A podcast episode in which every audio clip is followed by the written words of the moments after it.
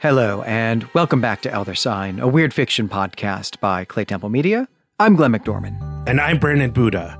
In this episode, we'll be covering Hob's Hog by Alan Moore. This was published in 1996. We are doing two episodes, and this is our first of two, which is the recap. Right. You know, it's a long story. We're treating it as a novella. You know the drill. One episode of recap, one episode of discussion. This is really the, the first chapter of Alan Moore's novel, Voice of the Fire, but it is a self contained story. In fact, every chapter in that novel is a self contained story. We'll talk more about that in a little bit. But uh, we also should make clear that we read this in the 2003 edition. The 1996, the original 1996 run was an extremely limited run. So we read the 2003 edition, which has an introduction by by Neil Gaiman. It's also got some art that I don't think we're going to talk about, at least not uh, not for this story. Uh, we should also say that this was nominated by a Patreon supporter. Yeah, we're so grateful for all the support we get on uh, Patreon. Uh, other things that won the vote for Patreon is the Next King in Yellow story by Robert W. Chambers. This will be this is the third story in the collection. Uh, really excited to get to that. We also finally have MR James. We're finally getting to do another MR James story. Uh, this is a story called The Rose Garden. Uh, we'll be covering an Arthur Machen novella. And then I'm really excited about this the uh, first occult detective story by Seabury Quinn. This is called The Horror on the Links. I am very excited. I love occult detective stories. Uh, can't wait to go back to the origins of the genre with this one. Yeah, I'm really excited about this one too. I mean, you know, we can tell from the title it's going to have something to do with a golf course, which is not, I don't think, generally, you know, in our real world view of golf, but uh, uh, that should be fun. And Seabury Quinn was a, a big contributor to Weird Tales. And we've not really been doing a whole lot of the weird tales variety of weird fiction on Elder Sign because, well, I mean, really because Lovecraft and Clark Ashton Smith and even Robert E. Howard are not really winning votes all that much, actually. Uh, but also because we're only nominating them. So it'll be nice to get Seabury Quinn into our rotation as well. And we're, we're, we're looking to get some other Weird Tales writers into the rotation as well. And in fact, uh, one of them actually was on this ballot. That's that's Robert Bloch, although most of his career, you know, was uh, much later than Weird Tales was still in print. But uh, Robert Bloch's String of Pearls was also on this ballot. You mentioned this last time, Brandon, and uh, that also won. But we went ahead and just put that up on Patreon. That's that's already there as you're hearing this, so you can go check that out if you are a Patreon supporter. And uh, actually, you can do that if you're not a Patreon supporter too. You just have to become one. We should talk about what did not win on this ballot, and in fact, Clark Ashton Smith did not make it past the post on this on this ballot. Uh, also, Jeff Vandermeer didn't make it, and that that surprised me. I I thought for sure that Jeff Vandermeer would win handily. He's someone I think of as having uh, a pretty significant cult following, uh, but just didn't just didn't happen. But you know, there's a lot of good stuff on these ballots. It's a you know, it's it's a good problem to to have when Jeff Vandermeer isn't quite making it.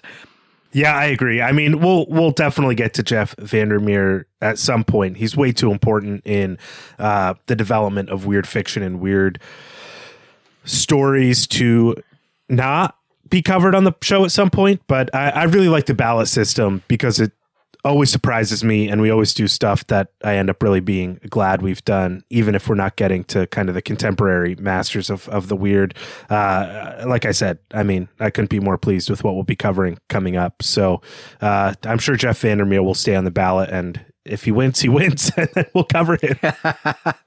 right. And I, I, have done some Jeff Vandermeer uh, for ATOS. I mean, that won't actually be out on the air for like two more years, but I have recorded an episode about his novel Finch, which I, I loved tremendously. That was my second time reading that. I'll say one more thing before we actually get into, into this story, which is hey, this is an Alan Moore story. And I just remind people, really people who are not yet Patreon supporters, that one of the goals that we've got coming up is for Brent and I to cover Alan Moore's uh, first uh, story arc on Swamp Thing, which was uh, groundbreaking both uh, in the development of uh, the contemporary comics landscape and also pretty groundbreaking, pretty significant in the development of weird fiction. I'm not sure that we would have Jeff Vandermeer books without the Alan Moore Swamp Thing run, for example, and that is that's a goal that we've got coming up. So if you're not already a Patreon supporter, but you do like Alan Moore and you would be interested in hearing the network do more about Alan Moore, uh, that's the way to to get us to do that. So uh, let's turn our attention here to, to Hob's Hog now, Brandon. I mean, as we said, Hob's Hog just totally ran away with the vote. It didn't just win, it totally ran away with it. But before we launch into the recap, I think we do need some background about this book, about uh, Voice of the Fire, is the, the name of the novel. So, Voice of the Fire is a saga. That's the type of novel that it is. It, it tells a story over the course of a long time. In this case, it's literally thousands of years, with each chapter taking place at a different time. And this chapter, the first chapter, Hob's Hog, is 4000 BC. But uh, just randomly, for example, here looking at the table of contents, chapter 7 is set in 1607. Uh, and then the last chapter is uh, it's 1995. So basically set when Alan Moore was writing it. And each of these chapters is a self contained story. And in fact, the introduction to the, the volume that we have, or the edition that we have, in that introduction, Neil Gaiman tells us that we don't have to start at the beginning if we don't want to but we wanted to, so we did. uh, the other thing to say too is that all of these stories, all they all take place in Northampton, in the the East Midlands of England, which is where Alan Moore is from, and I, I think where he lives. Uh, so, what this book is doing, and what we are going to do if we continue to go through it, is to chart the history of that town over about six thousand years through these largely self-contained stories. And this was an extraordinarily popular type of novel, uh, really in the 1980s, I think, in particular. Uh, James Michener wrote like a zillion of these things. They're all a thousand pages long. I don't know. One of them might be like 8,000 pages long. my parents had a ton of these books. Brandon, I don't know if you have any familiarity with them, but my parents had several of these. I read them as a kid. They had uh, his book Space, which actually is not one of these types at all, but they also had Texas and Poland and uh, The Covenant, which are these saga type novels that were super long. But I think actually the most important of these that was a big uh, a big hit, uh, at least the most important for Alan Moore, I mean, is the novel Sarum by Edward Rutherfurd. This was published in 1987 and it tells a series of stories about people in Salisbury from prehistory up until the present. And uh, the Salisbury Plain, that's where Stonehenge is. So there is a lot of attention to the prehistoric part, which is relevant for today. Uh, this is actually a book that Brent and I read as teenagers. We read this just because his dad had it and, you know, the cover had Stonehenge on it. So, you know, why would we, why would we not read it? So, so that's the novel. Uh, we can take our time reading through it on the show, and I, I suspect we will want to get to the second installment eventually. But uh, we should uh, we should get into the recap.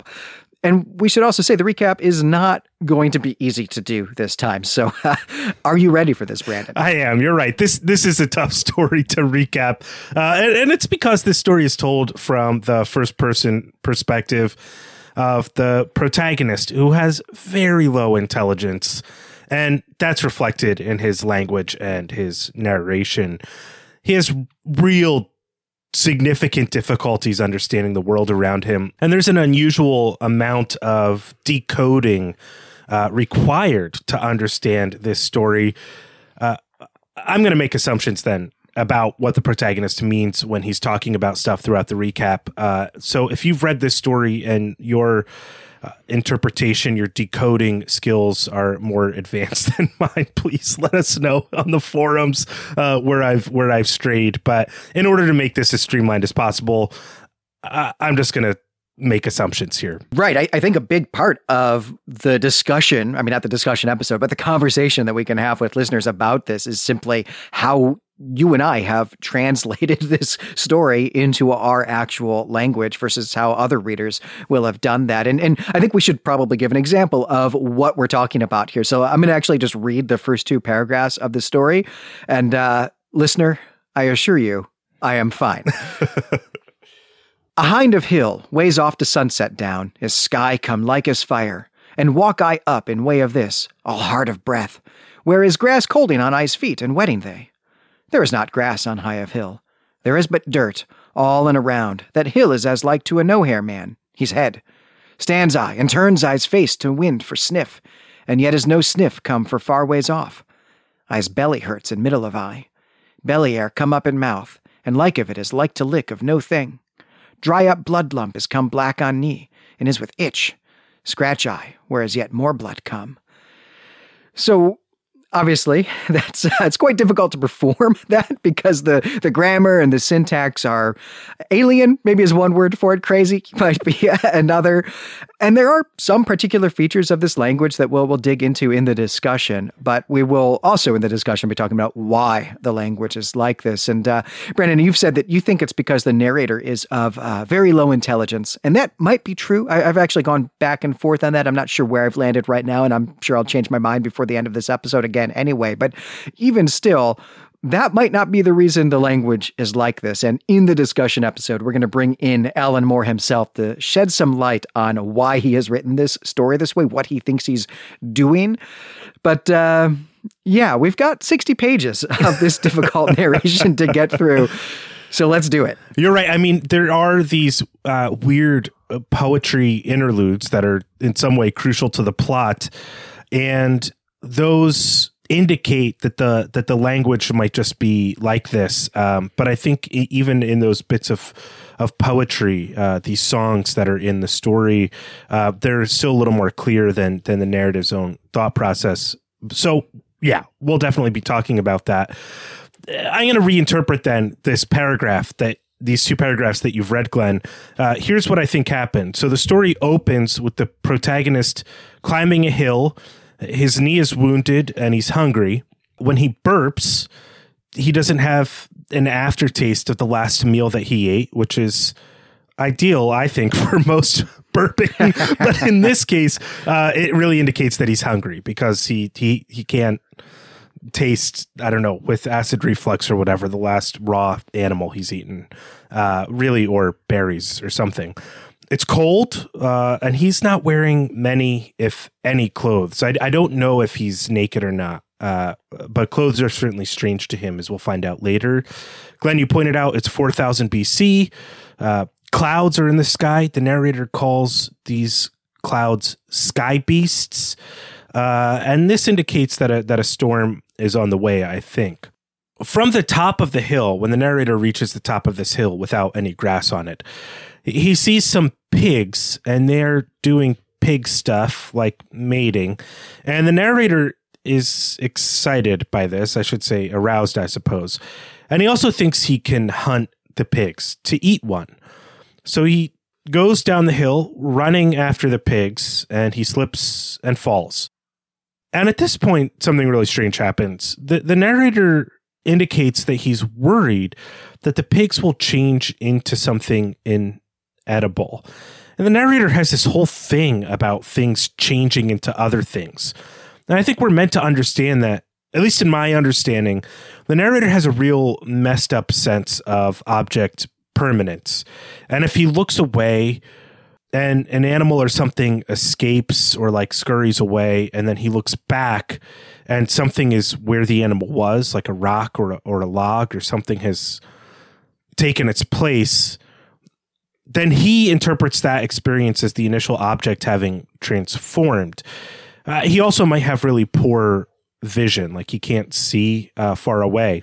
And, and, so he says, like in in an explanation of this, a, a, more clear explanation than my own, that once the narrator saw a rat turn into pebbles, and this sort of transformation, this things changing, is a is a big part of this story.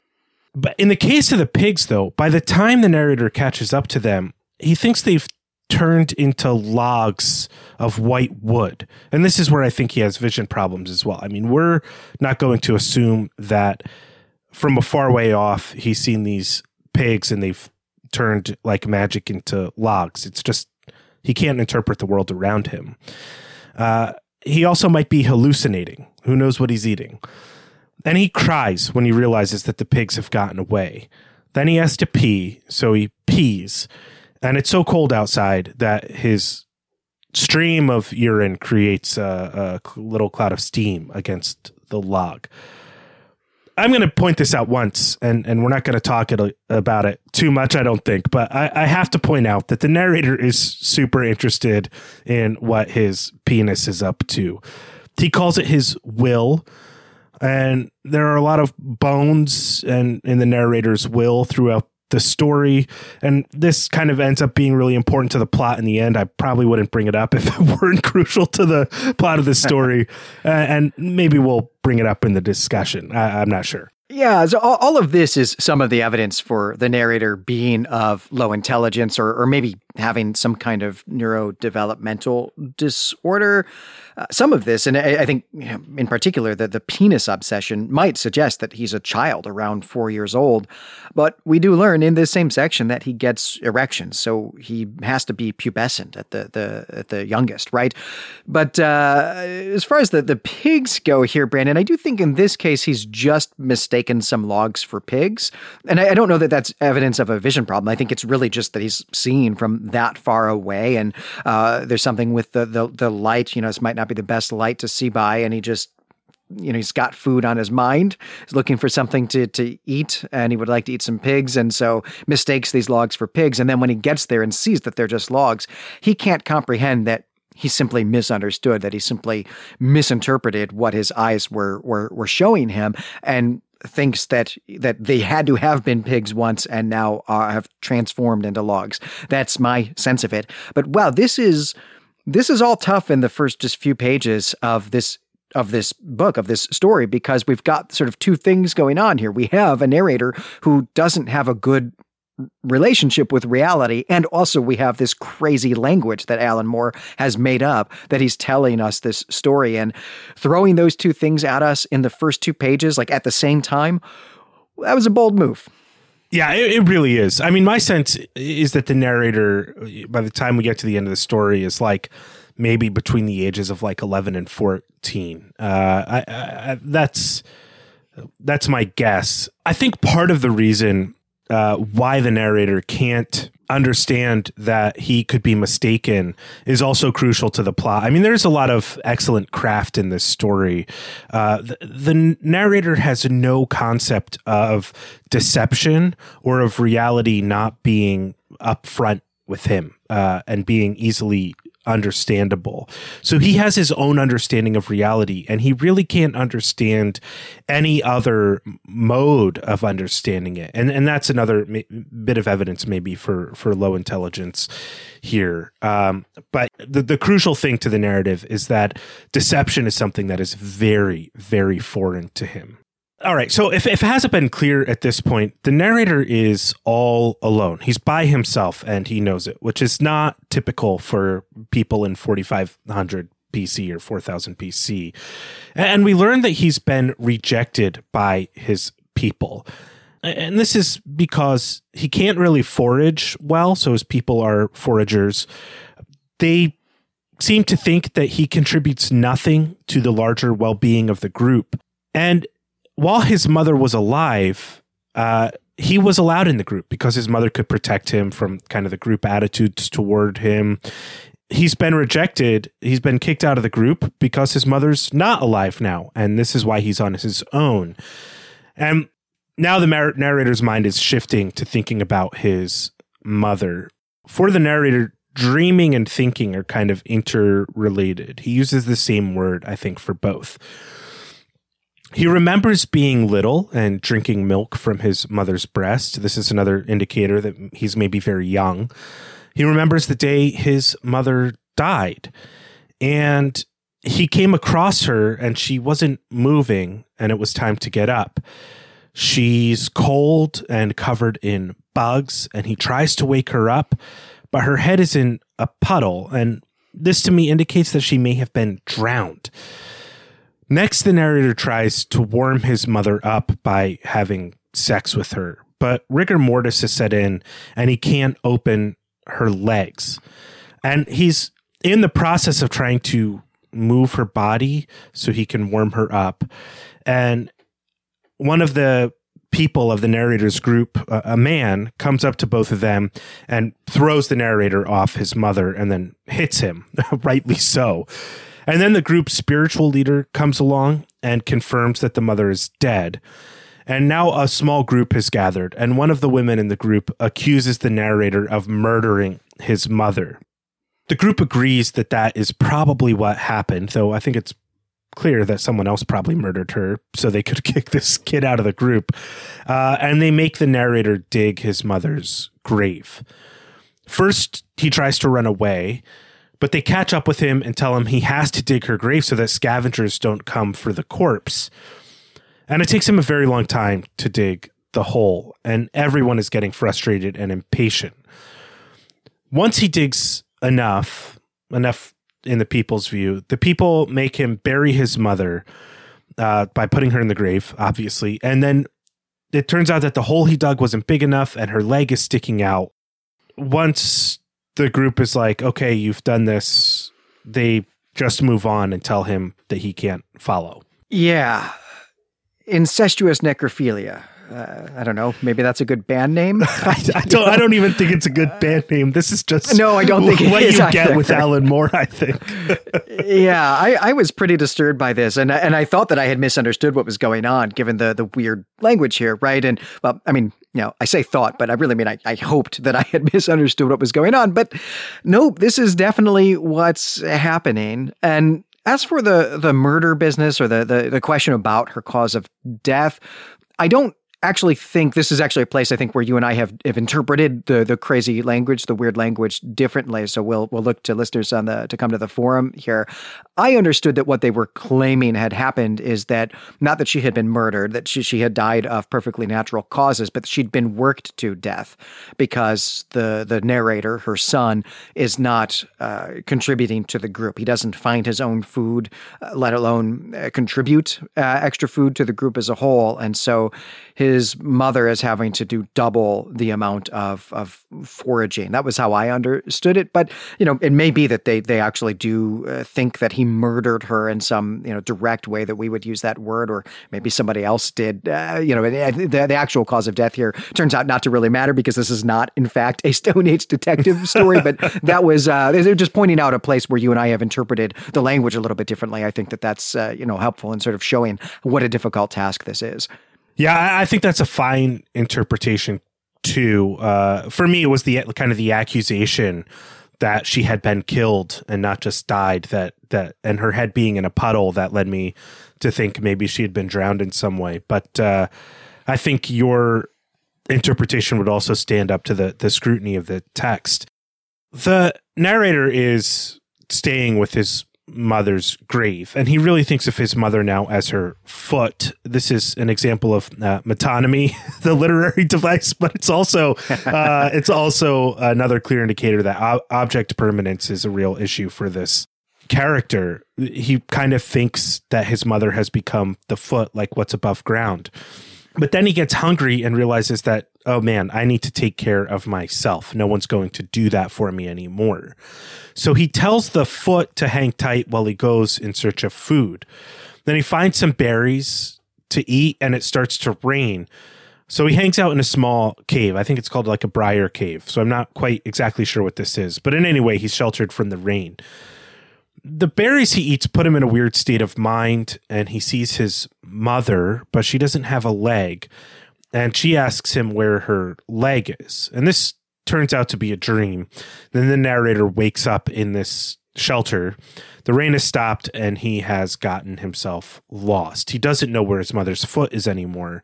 So now he's like completely on his own. So he wanders around and he eats a rotten bird uh, which makes him sick and it gives him diarrhea yeah, you say this uh, this turns out to be a dream. That was the phrase you used. But given the the crazy language here, that was not clear to me at first, and I had to read this a, a few times to make sure that this was not a, a zombie story. Uh, and it's not a zombie story, but I really that, that's what I thought might be going on for a while.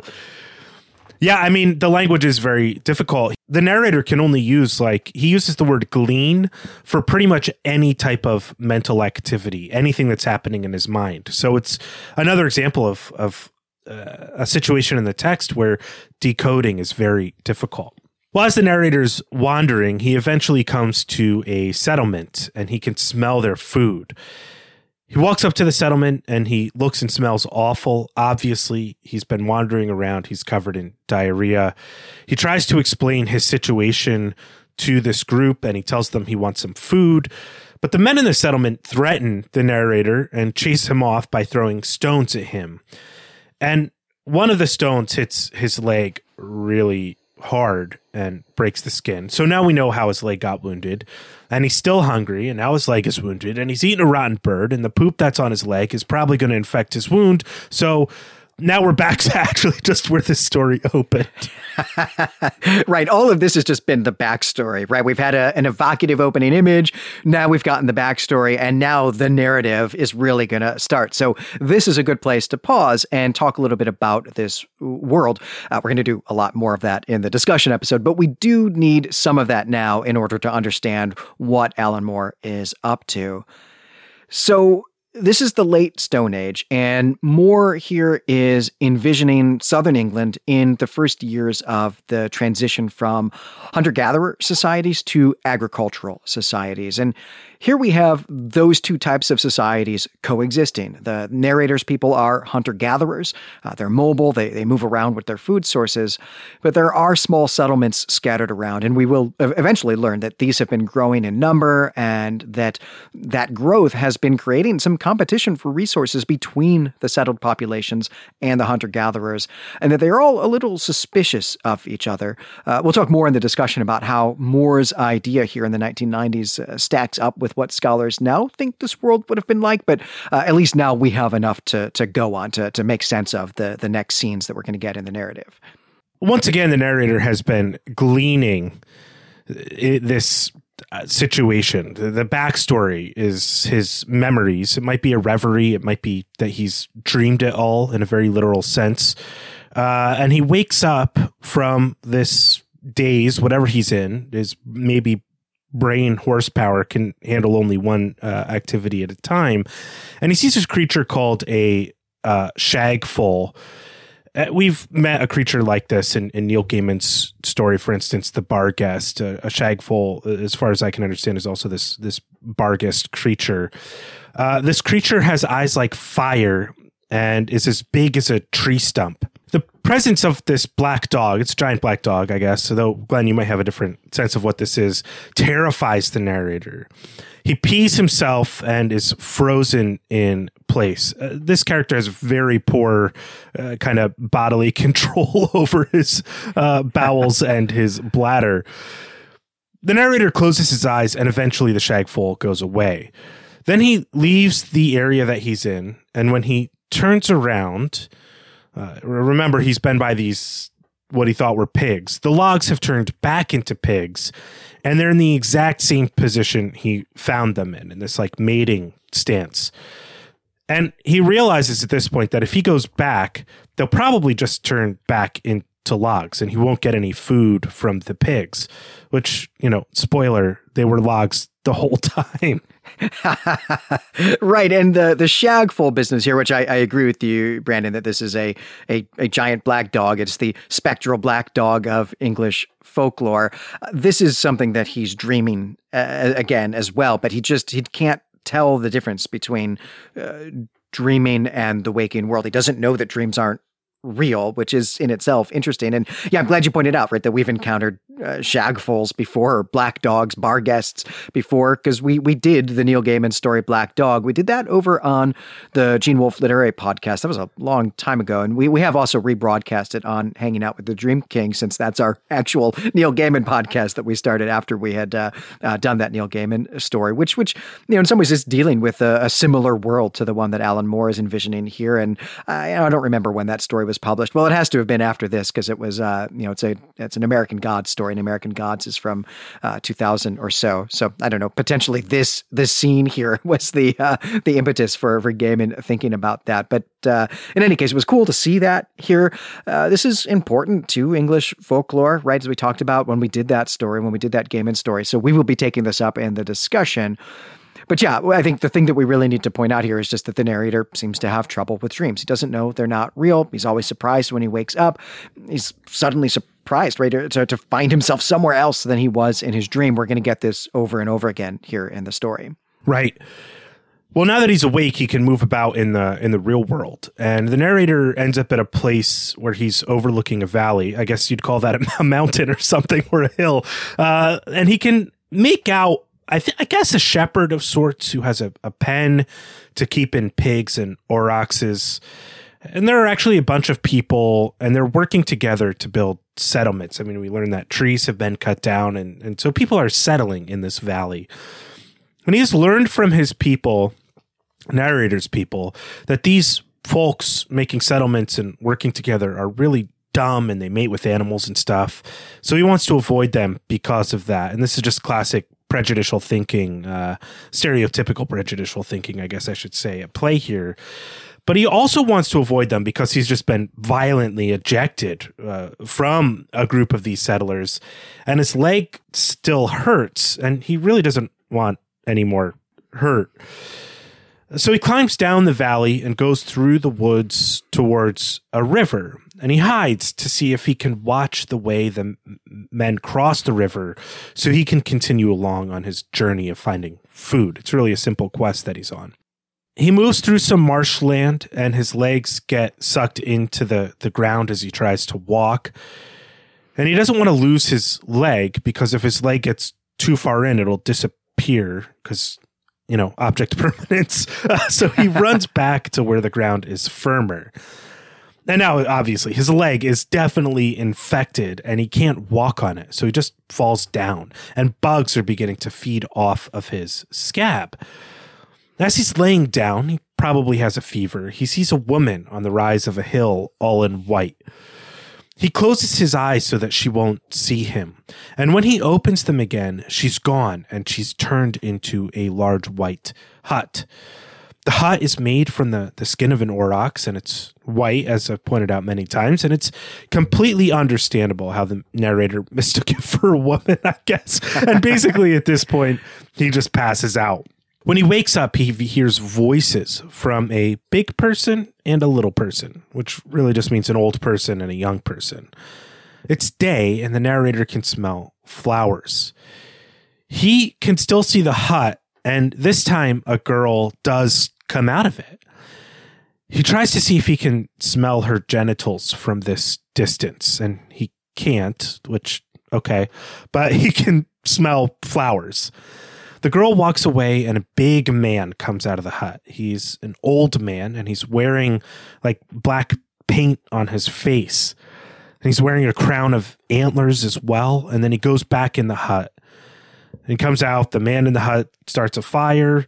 The narrator can smell the smoke, and soon he can smell flowers again. The girl has brought back flowers from wherever she went to, and the man and the girl are doing something like rubbing flour paste on the girl. Yeah. So up until now, up until this point, it's been a little hard to pin down exactly what type of weird fiction story we're in. Uh, when we had the dream about the mother, I thought maybe we were in for zombies, but nope, that's not it. Uh, then we suddenly had the Hound of the Baskervilles, but hey, that was just a dream too. But now we've got creepy pagan religious garb and, and maybe some ritual activity going on here with a fire and some flowers. Uh, and we're going to learn that this antlered man is a priest. We're also going to learn that his name is Hob. And hey, uh, that's the name of the story, or the name of the story is Hob's Hog. So uh, maybe there's going to be an oracular pig in this story, or uh, maybe hog is just metaphorical. Uh, we're gonna we're gonna find out. We certainly will. Well, the, the narrator falls asleep. Uh, his leg is on fire. It's so badly infected. It's cold outside. It's dark. His his leg hurts. You know, these are all the things that are on his mind. And then he wakes up and he can smell the flowers again. The girl has found him and she's staring over him and standing over him. She gives him milk to drink and he tries to explain his situation. She asks about his leg and makes him a kind of poultice and a tree bark cast for his leg in order to heal it. She gives him some dried meat to eat as well. What the narrator wants to know, though, is why this girl smells like flowers. And essentially, she tells him that her and the old man make perfume. The man wants her to smell like flowers so that he can always tell where she is if she wanders beyond his line of sight. The narrator tells her that he saw Hob last night put the perfume on her, And he asks why she's taking care of him. And she tells him that Hob is old and he doesn't talk a lot and she's alone a lot of the time. So she'll trade caring for him, the narrator, for the stories he can tell her about the broader world so that she can have something to think about or to glean when she's all alone. And here's where we learn that Hob is like an elder or a spiritual leader for the settled people, maybe a wise man or something like that for a lot of the people who have built these settlements. But he is old and he doesn't have his son anymore. So the girl has picked up the slack in terms of the work that a son would do in this situation.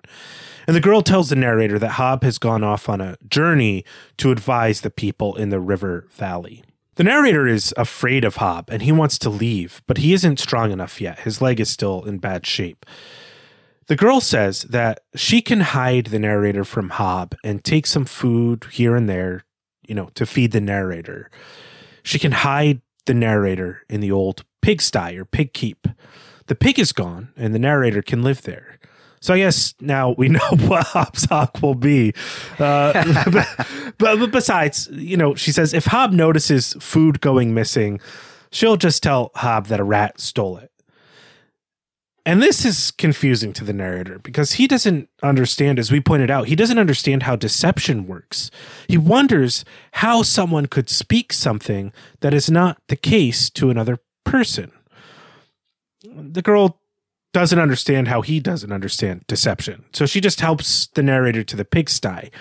And he's super weak and he can't make it there without her aid. Then the girl tells the narrator to hide out here and she can return with food when it's dark. She leaves the narrator and he eats some more dried meat and goes to sleep. And he goes to sleep with food in his mouth, and it's still like there and dissolving and gross when he wakes up. He takes a moment to reorient himself to his surroundings. He smells the flowers and realizes the girl is on her way to him. She tells him to keep quiet. Hob is back. But she does give him more food and then tells him that Hob is going away for a while to go to a, a, meeting of these elders or whatever they are. And this news makes the narrator really happy. But the narrator is still curious as to what happened to Hob's son. I guess this is the real detective part of the story. A lot of questions about what's going on with Hob's son. The girl won't say, but she explains that the goal of the meeting with the elders is to create a trade route between all the settlements. The narrator doesn't understand how a path could be made without people traveling on it regularly. And she says something the narrator doesn't understand in, in response, which is that they can use a song to describe the landmarks in the world that guide people along this path before the the route is trampled down by feet before it becomes you know a clearer path and she knows part of the song and it goes like this Oh, I hope you're actually going to sing this. I'm not going to sing it. I'm not going to sing it. oh, how now may I find a mate? He journey boy is say.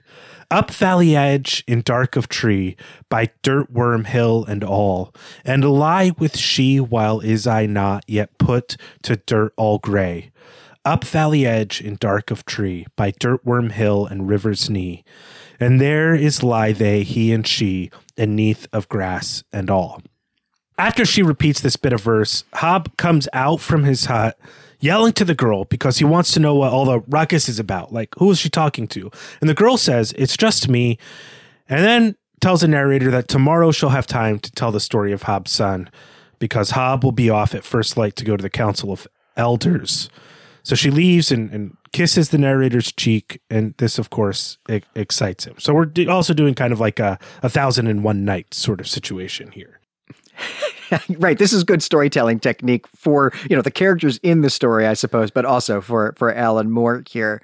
And this this song is really interesting, even though you uh, you refuse to actually sing it, Brandon. It's still quite interesting. I mean, for for one thing, it has some of the the same odd syntactical and grammatical features as the narrator's language, but it rhymes and it has a, a, meter. So as you you said at the top of the the episode, Brandon, this is some evidence for some evidence anyway that's going to become important when we're trying to figure out what is up with this crazy language. Uh, so we will talk about that in the discussion.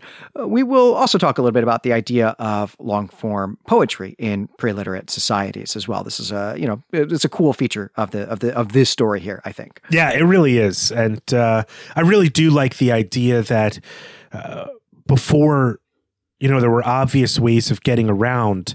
Uh, people did have to use landmarks to navigate. And so this becomes part of the culture one suspects of these early settlers is the the songs they sing that tell them uh, how to get around in the world before all the paths get made. Well, the girl leaves the narrator at this point, and the narrator sniffs the air a little bit and thinks maybe he smells a pig, but really he's just concerned about how someone could say something that is not true and also how a saying might make a path. Also he has to go to the bathroom which is you know big feature of the story. And the narrator is worried if he's too close to the hut and goes to the bathroom hob will smell him. So he goes off a little ways. Also it's a good idea to not like go to the bathroom super close to where you live or eat unless you have plumbing the real point, though, is that because the narrator can walk a little bit, his leg is stronger. And now he knows that.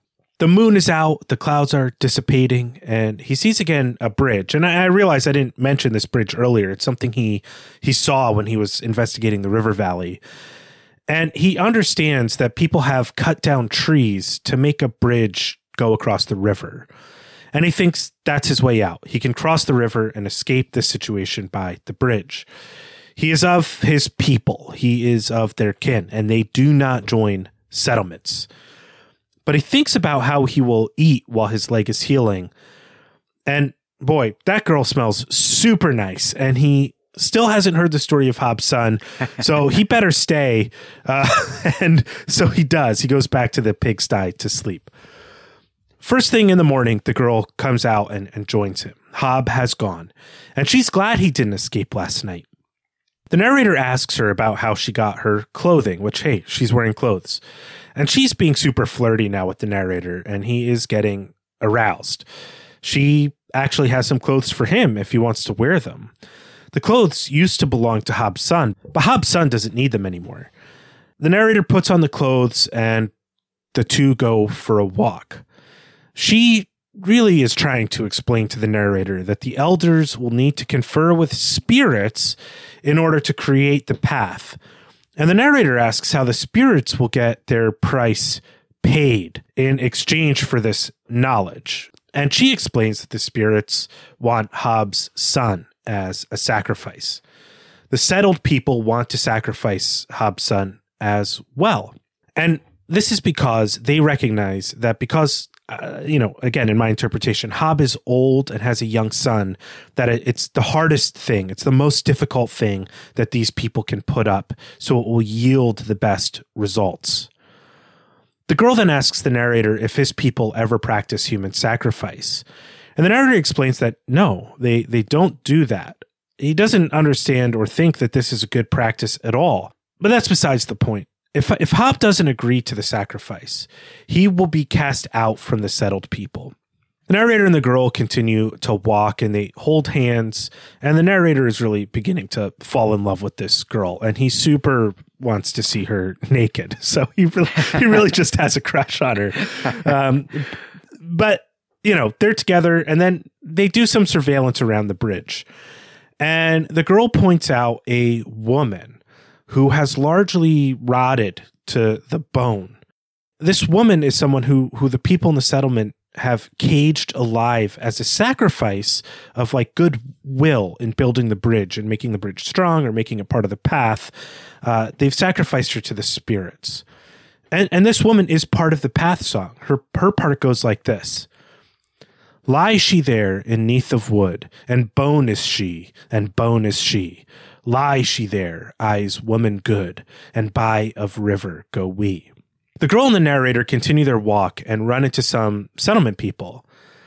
They pass by them without issue, and, and now it's time to turn around and head back to the hut.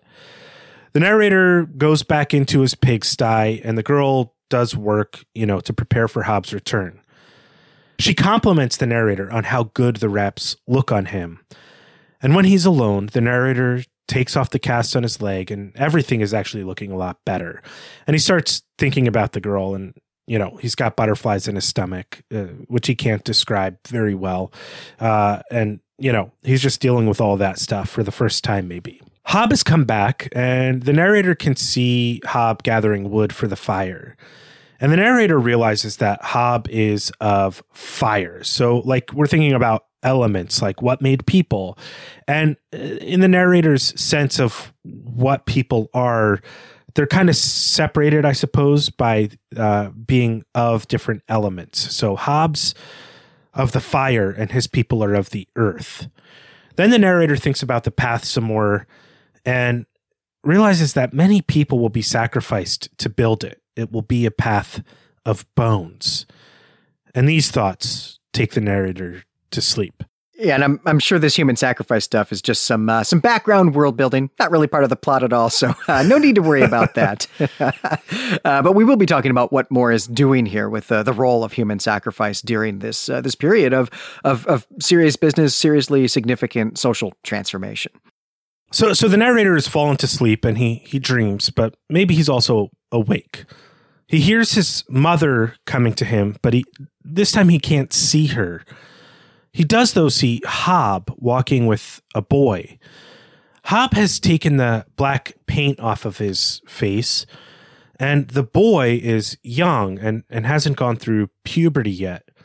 Then he hears his mother ask about her foot again, and then the narrator goes back to sleep. When he wakes up, he smells food and flowers. The girl has brought him some food, which you know is what those things indicate.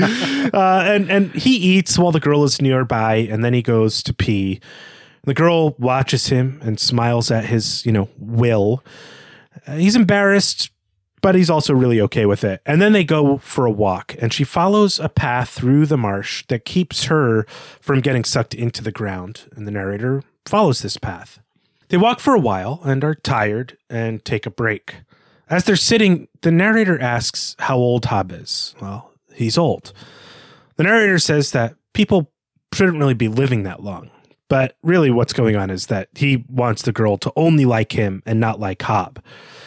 Then the narrator tells her that he saw Hob and his son last night.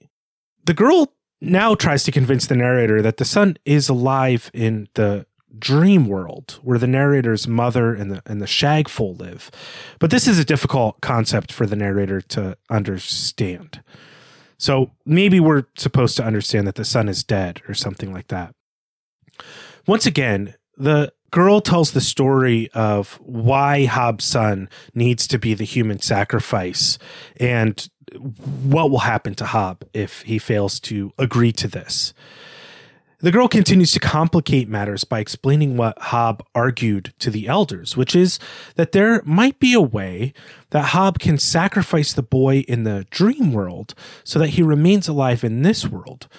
Because if the spirit lives on after death, how do you really sacrifice a person? I mean, if he kills the boy in this world and yet the boy lives in the dream world, ha- has he really made a sacrifice at all? Yeah, this business with the the sacrifice here. I mean, this is uh, this is pretty complex, and and maybe we should think about this from the perspective of Hob and and his son, or or maybe just you know the perspective of the settled people, or I don't know the perspective of someone who knows what's going on, which I guess is anyone other than the narrator, I suppose. But the the consequence for the settled peoples if Hob doesn't make this sacrifice, right? What's at stake for them is that their roads won't be safe, but the consequences for Hob and his son, if they don't make the sacrifice, if Hob does not kill his son, then they're both going to be run out of the settlement. And Hob clearly does not want to kill his son, and he is trying to con his community here because he has to do something because of these high stakes. And the, the rest of the community is not buying it. They're not buying this argument that he could, you know, sacrifice uh, his son in the spirit world, but not actually here in the physical world you know, but uh, maybe there is some other way that he could trick them. You know, if only they could get someone else to pretend to be Hob's son for a while and let some neighbors see him from afar in Hob's clothing or something like that. Yeah, I mean, we'll see if anything like that actually takes place in the story or, or has already. I mean, there's no way of knowing.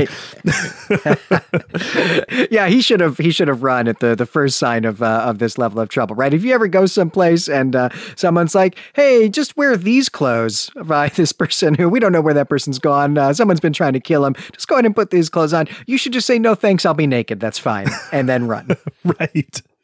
Well, of course, the the narrator has no idea what's going on, as, as we've pointed out, and he, you know, not just in the story, which I think Glenn, you've done a really good job of highlighting what's actually happening here, but in what the girl is talking about with this spirit business, and he's dumbfounded, and then the girl runs off and makes the narrator chase her to the field where she gets the flowers to make her perfume paste, and she's running off and singing some of the path song and then she stops and hides. And eventually the narrator makes it to the flower field. As I said, the girl's hiding and then she jumps out at him and it's, you know, it's like the Simba Nala scene from Lion King. It's all, it's all very romantic and we all know where this is going. Uh, the girl can see that the narrator is aroused and then the narrator gets some action here, which might actually just be the point of the story. But he's also trying to touch the girl as well. He wants to feel her uh, but she's very resistant and says that no one can touch her. Only she can touch the narrator. And if he's not okay with that, then she can stop what she's doing. Of course, the narrator wants her to keep going, so he takes it easy on her. So I'm, I'm just going to point out the girl is like fully clothed here. But once they're finished with their business, the girl and the narrator head back to the hut. Hob hasn't come back yet. And, and while the girl goes to get some food, the narrator thinks a lot about how the girl could close her legs in such a way that he couldn't touch her. And it's a puzzle. Then Hob comes back, and the narrator has to hide again in his big keep. And he keeps on thinking about the situation. He's like fixated on it. And then he thinks, well, maybe only Hob is allowed to touch the girl. And if that's the case, then he needs to get rid of Hob. And anyway, he was thinking about how to get the girl away from Hob so that they could run away to and be together. So, I mean, like what he's got to do, like his core goal now that he's fed is to get the girl by herself by any means possible, like to get her away from Hob. When the girl returns with food, he tells her that they've got to get away together. And she seems to be all in on this plan. First, though, they've got to eat, and she has to prepare some food to take so that they don't starve after they run away. And the narrator is so glad that she's thinking ahead like this. You know, it's like his mom or something. And, and she tells him that she'll go to prepare all the stuff they need for the journey. And then when she comes back, they can hit the road and get away from Hob.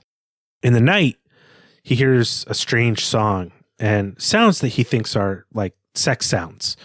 But this is what he hears Make a fire and make it hot and bone is he, and bone is he. Path is long, yet we is not, and by a valley go we.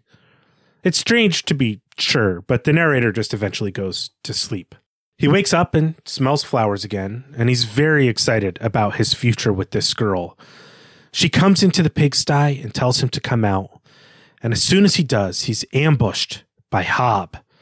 Hob tackles the narrator to the ground. The narrator gets tied to a stake, and he thinks that Hob has found out somehow about the plans between, you know, himself and the girl, and now he's in real trouble. He cries, he pleads, saying that he'll leave them alone. But he sees that Hob has made a fire and made it hot. He's put down on a stump, the narrator, and his neck is bleeding.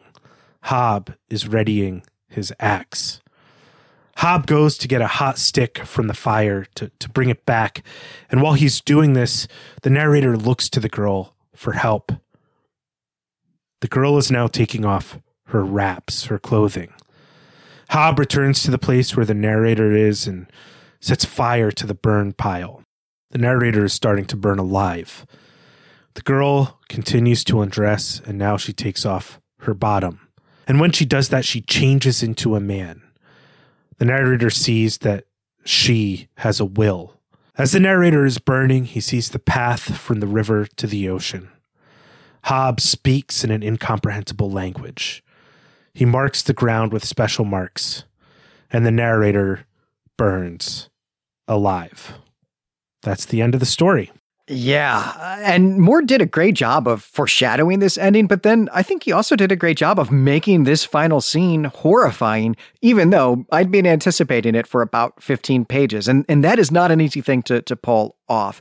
And there is a lot to talk about with this story, right? There's the, the language, there's Moore's depiction of prehistoric Britain, and then there are some weird fiction elements to this story. Uh, we didn't necessarily call attention to all of them here in the the recap, so we do have a lot of work to do in the discussion, which is you know going to be our next episode. Uh, there's so much here; we're going to do a separate episode just for that.